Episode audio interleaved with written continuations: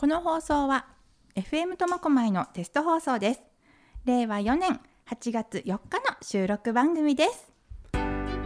皆さんいかがお過ごしですか？FM 苫小牧実行委員パーソナリティの翔です。アシスタントあやです。今日はもう急遽の収録なんですよ。はい。とんでもない方がゲストに来てくれたんですよね。はい。すごいワクワクしてきましたよ、ね早速紹介してもいいですか？お願いします。はい、えー現在苫小牧で絶賛公開中の映画「アライブフーン」の監督の下山天監督に来ていただきました。よろしくお願いします。よろしくお願いします。よろしくお願いします。嬉しいすごいですよ。監督ってびっくりよ。びっくりですよ 本当ねなんで出てくださったんだろうって不思議なんですよ。ミーファーミーー気分よ私。ぜひ。うん。ドキドキしてる。今日はですね出ていただいた経緯っていうのがですね7月の29日にディノスシネマズ苫小牧の方で映画「アライブフン」が公開になったんですけれどもその際にあの30日の土曜日に舞台挨拶で下山天監督がいらっしゃってたんですよ。それになんとですね私たち FM 苫小牧お手伝いという形で出させていただいて、なんと私司会してしまったんですよその時に。お世話になりました。いやおかげであの立派に苫小牧のなんか皆さんにご挨拶ができて本当に感謝です。その時になんとですねはい。監督の方から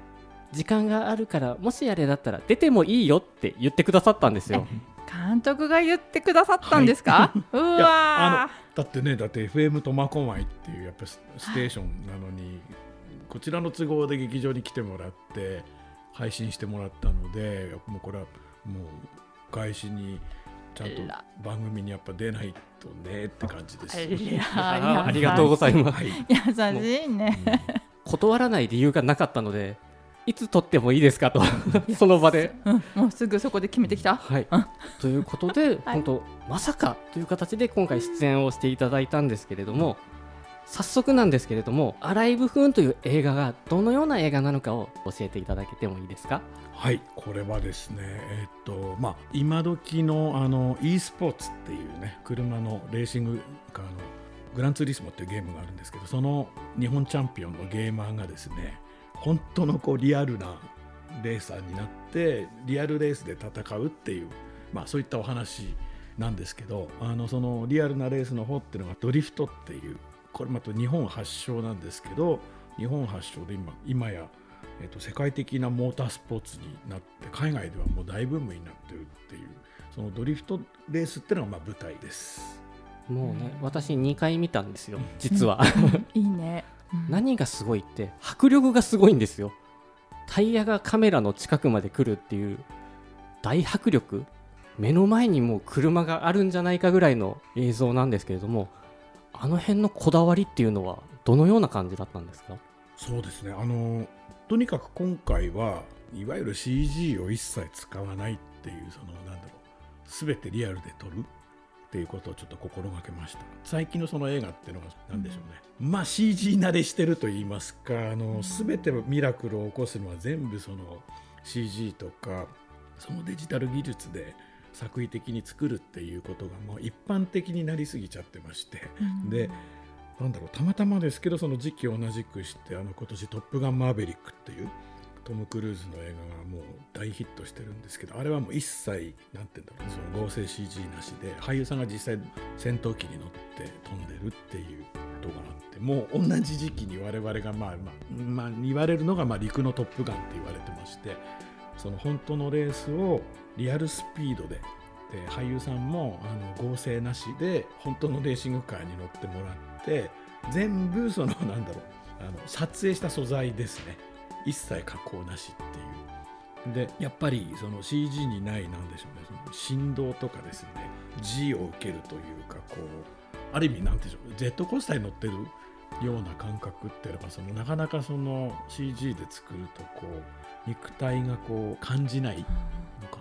でやっぱりお客さんもやっぱりそのミラクルが起きるとあこれ CG でしょっていう前提で見ちゃうので今回はやっぱりそれをちゃんとこうなんだろうな体感してもらうっていうことでもう全部をそのリアル撮影でやりましたかね。私も見たのよ。あのねいや怖かった。本当にこうぶつかるんじゃないかって思いながら、もうなんでこんなスレスレをねいけるのってなんか本当に近く感じて、うん、なんか本当になんか汗かきながら、うん、なんていうのここここ捕まりながらっていうの？見てた。あれだけ近かったらカメラとかって壊れなかったんですか？いやもうあのだいぶ壊しましたね。壊れたというよりは壊れるまでやったっていう感じですかね。いやあのさっきも言いましたけどそのドリフトっていう競技自体がその日本が発祥なんですね。でまああの世界的なモータースポーツになっていた時に日本のドリフトのレーサーっていうのがイコール世界最高テクニックを持ってるわけです。もう世界中のそのなんかドリフターとかモータースポーツの人たちからすると、本当にもうスーパースターとして憧れの対象になってる人たちででその人たちのリアルドリフトの駆け引きの映像っていうのは、イコール世界一の映像なんですよ。なんであのレース自体走り自体全くさっき言った通りその CG とか一切あの使う必要がない。じゃあそれをどう撮るかって言ったらこれはもうカメラ壊れるまで突っ込むしかないんですね。もう15台かな？地上で10台でドローンが5機激突墜落 みたいな。いやあれだけ迫力があって、うん、あのスピードについていくって言ったらやっぱりそうなっちゃいますよね。で撮影してるカメラも、うん、えーと、カメラカー自体その本来だったらそのカメラカーっていう専用の撮影のための車っていうのが、あるんですけど、当たり前ですけど撮影用の車なんてレーシングカーについていけるわけがなくてすぐスピンしちゃうか壊れるかだったんですけど今回はそのカメラカー撮影するための車も実際のドリフトのレースの車両です。で運転してる人もチャンピオンでだからもうカメラ自体もあれ、うん、本当のレーシングカーでレーサーが乗って撮ってるっていうことなんですよね。だからあのスピードについていけるんですね、はい。うん、だから皆さんがその、まあ、ドキドキしてた映像自体がもうすでに本物のマシンのレーサーの運転で撮られてる映像なんで、いやこれは見ててやばいですよ、手加減なしなんで全部。いや本当ぶつかるぶつかるってね。もうね。そこの部分も本当リアルにこだわったと思うんですけど、今回のこのドリフトの部分の監修をされたのが、有名な土屋圭一さんというドリフトキングの方に監修していただいたということなんですけれども、そちらの方で演出で何かお願いをした部分とかっていうのはあったりしたんですか？いやいやもうだからそもそもが土屋さんがやっぱりその世界に通用する日本から世界に出せる自動車の映画を作ろうというところから始まったんで、あの僕からお願いというよりは土屋さんからあの、まあ、自分がその監督することになってから、さっきも言ったけどとにかくリアルマシンで撮ると。リアルマシンというのはあの映画用のレースマシンじゃなくて実際まあグランプリレースに出てる本物のマシンを使う。でレーサーは全員トップドライバー。で実際今回5人のレーサーの方がまあ出てるんですけど全員が年間シリーズチャンピオン経験者っていう。まあ、2人は世界チャンピオンでもあるわけなんですけど。でプラス本物のサーキットでリアルスピードで撮るっていう。要は土屋さんこれって撮影じゃないですよねっていう本当の実際のレースじゃないですかということなのででそうだよと。いわゆる CG とかそういう撮影的な手加減とか一切なしで全て本物のマシンとスピードとレーサーで撮る。じゃあそれを本気で撮ったらカメラ壊れますよね。そうですよね。だって普通に撮ったらただのレース中継ですから映画じゃありませんから。自分からお願いしたことはなく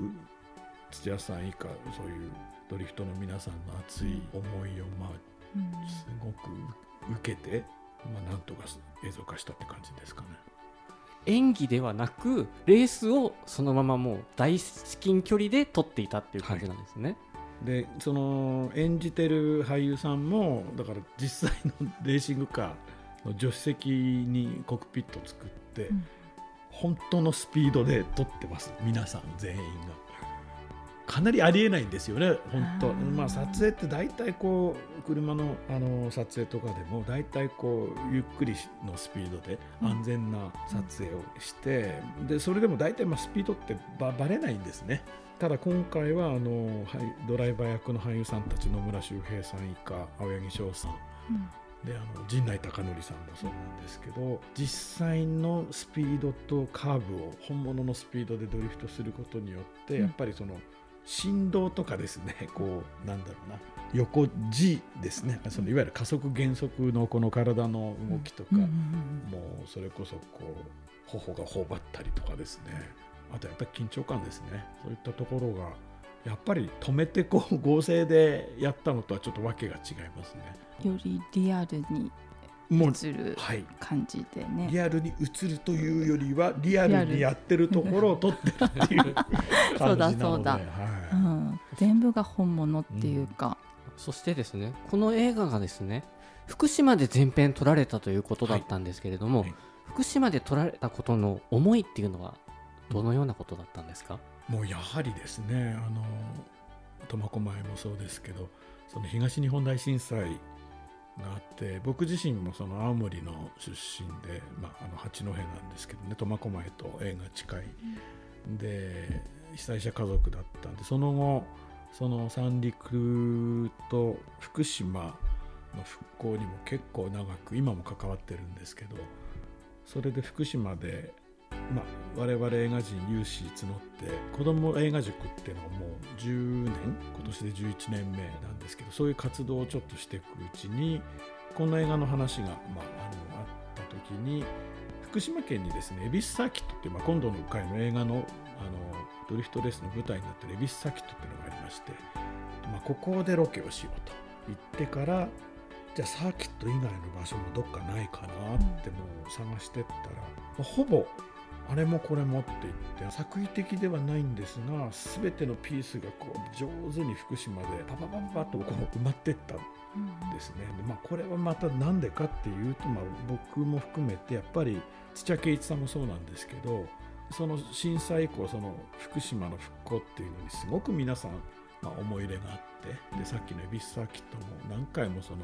震災の被害に遭ったり、まあ、あの台風とかいろんな被害もある中でこうレーサーとかファンの皆さんがもう支えてそのサーキットがこう維持できてるっていうことからしてじゃあこれはもう福島復興の映画にしようと。世界の人たちに今福島はこういうふうになってるんだよということを、うん、ぜひこのなんだろうなドリフトを題材にしたその映画でもう世界にこう出していく映画だって決まってましたから、うん、だったらこれはもう逆に海外の人たちがその福島に目が向く映画になればなという思いで作ったんですけど。で実はその原点っていうのがこの苫小牧にあるんですよね。この福島への復興の思いっていうのが伝わって全世界でも公開がどんどん決まってるんですよ実は、その中で監督は多分全国各地であの舞台挨拶もされてると思うんですけれども、はい、舞台挨拶で記憶に残るなんか出来事とかってありましたか？そうですね。毎回結構なサプライズあるんですけど最初は6歳の男の子が4回目っていう。うわ6歳、うん、なんかねえっと土曜日一番最初の土曜日にお父さんと見に行ったら、うん、明日も見るっつってで次の日お母さんと いてでその翌週がその住んでる場所の舞台挨拶に行ったら、まあ、会いに来て。あのもうその頃からもう SNS であの出してたんで知ってたんですけど「会えたね」って言ったら4回目でしたね。っていうとまたこれちょっとねお子さんの話なんですけどこの間の苫小牧の時もね、はい、7歳と8歳のあの姉妹、はい、女の子2人がお母さんとあの見に来てね。でなんかステッカーとあ手袋あったそうです。手袋あった土屋圭一さんサインのねしたら当たっちゃってだからどうするの？ってスケートの時つけていいからねっつって言ったらお父さんにプレゼントして つけれませんってその時に、まあまあそういうこととあとはそうですね。あの3歳4歳のこれも兄弟のあのお姉ちゃんと男の子が見てて僕の舞台撮の時はすでに3歳のお子さんが、まあ、3回見に来てて最後まで見てましたね。えー、なんか意外です。なんかちっちゃい子が、うん、ねそんなに興味持つなんて。いやだから僕も、うん、あの上映前にやっぱりお見かけしたり、はい、あの SNS で、まあ、監督見に行きますって、うん、ちっちゃい子供連れてって言ったら、年齢聞いたらいやちょっと3歳はまずいですよと。迫力がありすぎてね、うん、って言ったら、うん、いやもうそのなんだろうな。泣いたりしたらもうすぐ外出ますんで、ぜひって言ったら全く誰も泣かなくて2時間最後まで見ちゃってましたね。子供が見たいって言ったんだろうか。それとも親がお母さんが見たあの子供がもうすでに見たい。やっぱりあの、うん、なんだろうな。お父さんがちょっとやっぱりスポーツカー乗ってたりとかしてあとはあのいやうちの子はもうさっきと連れてってるんで全然爆音大丈夫ですっていう。あとはこれは何だろうな死者の時かな。死者ってのは一般死者初めて一般死者やった時に、まあ、当然舞台挨拶してあのご挨拶したんですけど上映終わってからお客様出てきた時にこうなんか足引きずってるんですよね。で監督って左足つっちゃいましたよっつって。おじさんなんですけど「えなななんでですか?」っつったら「久々にクラッチ踏みまくってて」って言ってやっぱなんか最近ねオートマチックだからもうクラッチ踏む習慣がないんですけど、うん。やっぱりちゃんと昔マニュアル持って、やっぱちょっとこうスポーツカー乗ってた方ってやっぱりこう記憶が呼び起こされるんですね。であの映画見てずっとクラッチベタベタベタベタこう踏んでてなんかこう痙攣したっちゃった。力入っちゃったんだ、うん、そしたらこれねお一人じゃなかったですね。全国から結構ツイッターとかに、はい、あの出話がバンバン来てましたね。うん。これだけすごい映画なんですけれども、はい、今回ですねディノスシネマズ苫小牧の杉支配人、はい、こだわった部分がありますかとお話を伺ったんですよ。そこでですね、うん、とりあえず一番こだわったのが音のボリュームですと、うん、間近でドリフトを聞いているのと同じ感覚を体感していただきたいためにそこにはすごくこだわりましたと、うんうんうん、これは僕の意思で決定をしたんですけれども東館最大の7番シアターの巨大スクリーンでの実施もしました、これを聞かれた方でこれから見られる方は他のスクリーンでの上映には映ってしまうんですけれども迫力のある音ボリュームでの上映は継続しますということですので、そこはもうご安心して見ていただきたいということです、ね、そしてですね何よりも杉さんがですね、はい、監督の苫小牧への熱いふるさと愛がとても大好きですと、うん、20年間映画人生を送っているんですけれどもこんなに作品にはまったのは初めてでしたと。ですのでこの映画「アライブ・フンは」うん、もう全てのことが大切な宝物になる思い出になっていますということでした素晴らしい。素晴らしい。であのドリフトのそのシーンもすごく迫力があっていいところなんですけど内容も私ジーンときちゃうところもいっぱいあって、人間的な心の部分が。もう含めてきっと杉さんは全部にこうハマったんじゃないかな。って思った。こうそうですね。あのお話自体はさっき言った通りそりゲーマーがリアルレーサーになるお話っていう、うんうん、縦筋はこう結構シンプルなんですけど、うん、結構一人一人のあのキャラクターの歩み方っていうのがすごくなんかちょっとこういろんなお話が見てる人がこう、なんだろうな解釈できる話ですね。そのいわゆる再生の話でもありますし、挑戦の話でもあるし、ある意味なんだろうな親子の話でもあるし、えー、ともう一つはですねやっぱり社会性も一つあります。その、車って今100年に一度って言われてるこう変革期なんですね。まもなく、まあ、車自体はやっぱりなんだろう環境問題と直面してて電気自動車になったり自動運転になるっていう時に、何でしょう。このアライブフンってのはもう非常にこうエンジンレースマニュアルシフトクラッチブホブホみたいなんで、もう煙鳴らしてってあった時にあのなんて言うんでしょうね。蒸気機関車と一緒ですね。やっぱりこう煙を出さなくなる音もしなくなる。操縦も楽になっていくっていう世の中には絶対なってった時にやっぱこう人間が何でしょうその機械と立ち向かって戦ってこう速く走るみたいなその征服していく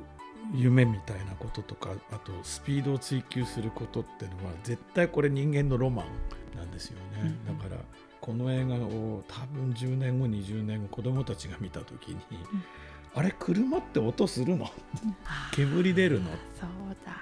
なんかカチャカチャなんか手と足動かしてるけど、うん、あれ何みたいなぐらい、この映画ってのは将来そのなんだろうな。人と車の関係が熱かった時代の偶話になりかねない作品ですかね。で日本って自動車立国じゃないですか、うん、ね、トヨタがせもう世界一ですし苫小牧なんかねトヨタの工場もあるし、うん、物流の拠点でね行き交っていた時にやっぱこういうギリギリの時代に日本初でちゃんとした車の映画が作れたってこともなんか日本の映画の歴史としてはすごく大切なことだなと自分自身は思っているかな。これだけね熱い思いが皆さんにあるアライブフンを、うん、ぜひ映画館でも見ていただきたいんですけれどもこの後 CM の後はですね実は下山監督が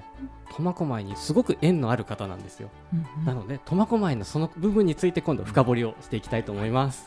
はい。午後食堂の鈴木ですえー、このコロナ禍の中で皆さんいろいろなラインでいろんな動きをしてます。このコロナに負けないように苫小牧みんなで盛り上げていきましょう。頑張れ FM 苫小牧。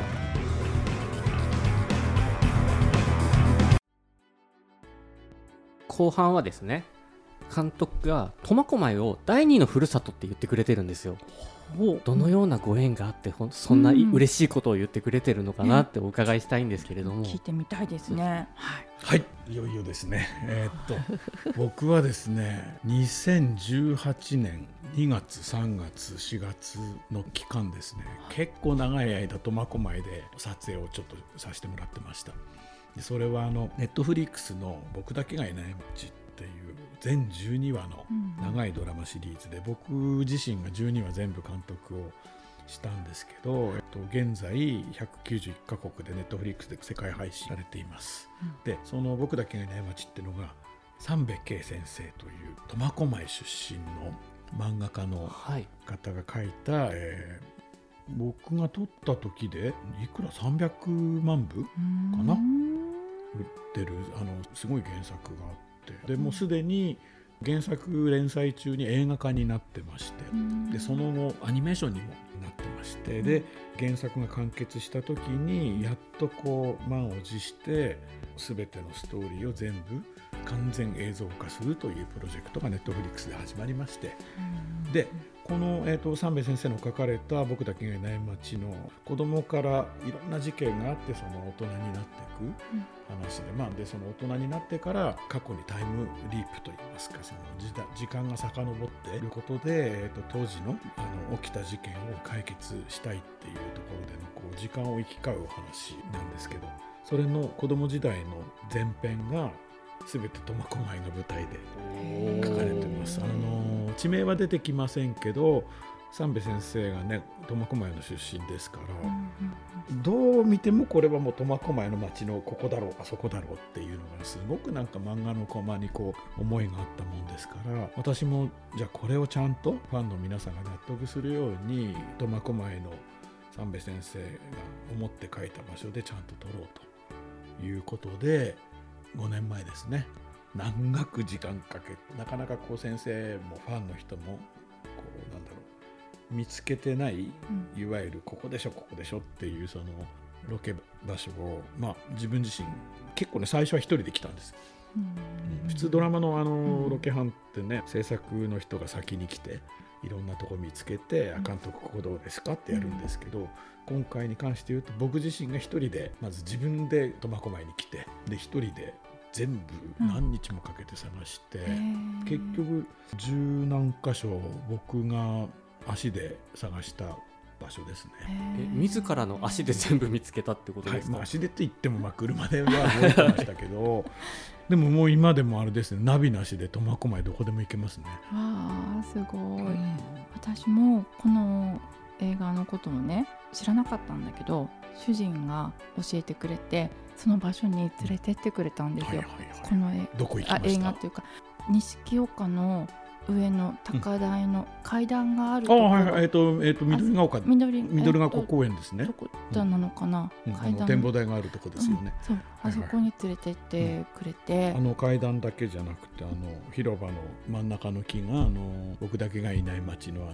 なんでしょうね。クリスマスツリーになるところだったりとか、ね、あと小学校の舞台がみその小学校とか。すごいね苫小牧の人にしたら本当に身近なところばっかりで、今の市民の皆さんが知らない昔の苫小牧の市営バスを本物を探してきてレストアして走らせてます。みたいなこととか。あとは川の灯台？はい。苫小牧の灯台とか、そのお向かいのあの下水処理場の隠れ家とか、多分ね市民の皆さんより俺の方が詳しいかも。しれない詳しいと思う。いやそれだけ苫小牧回られたってことは、うん。全部ね公園全部見ましたね。行きました。うん。そうなるとあのこうたくさん回ったと思うんですけどこの場所好きだなとかこういう食べ物美味しかったなとか、うん。そういうエピソードってありますか？そうですね。場所で言うと王子製紙の煙突かなこれはねあれなんですよ、実はあの前話に必ず出てくるんです。あの朝の王子製紙のあの3本の煙突が朝夕夜いろんなあのシーンとその時のアイコンになってて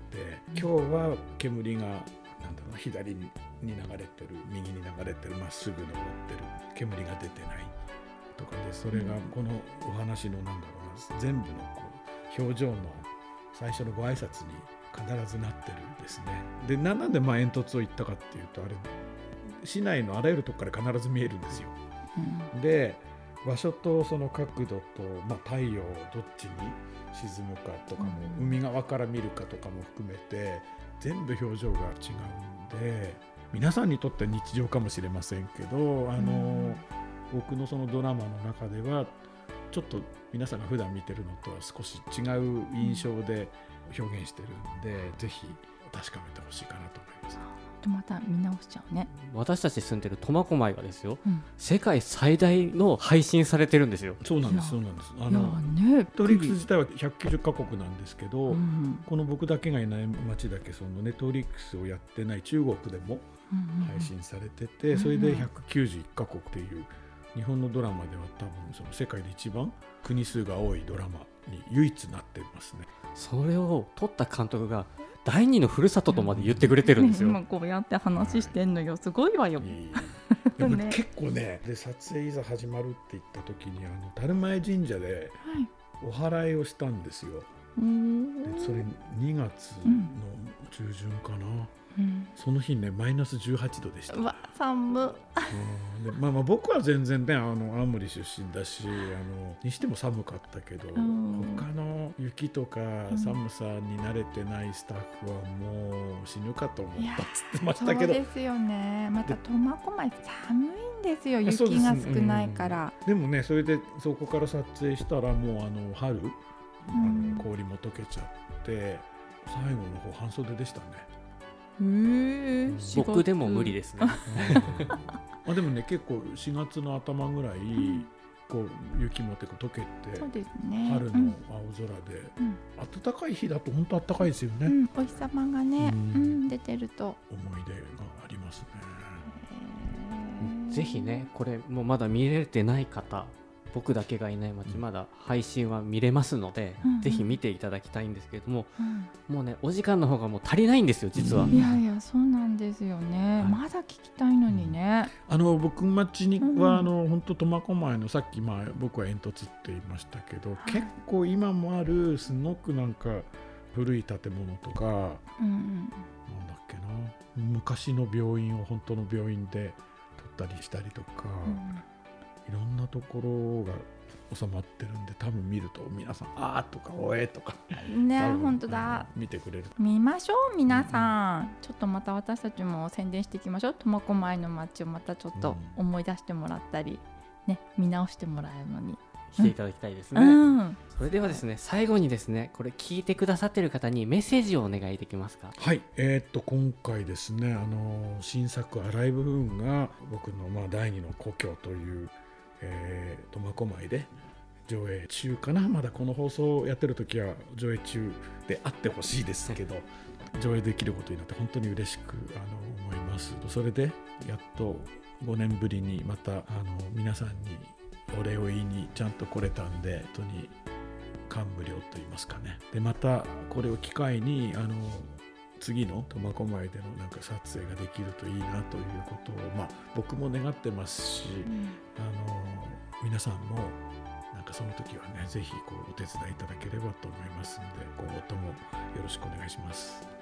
りがとうございました。ありがとうございました。ぜひまたね、はい。あの来てください。よろしくお願いします。よろしくお願いします。します本日のゲストは映画監督下山天監督に来ていただきましたありがとうございましたありがとうございましたありがとうございました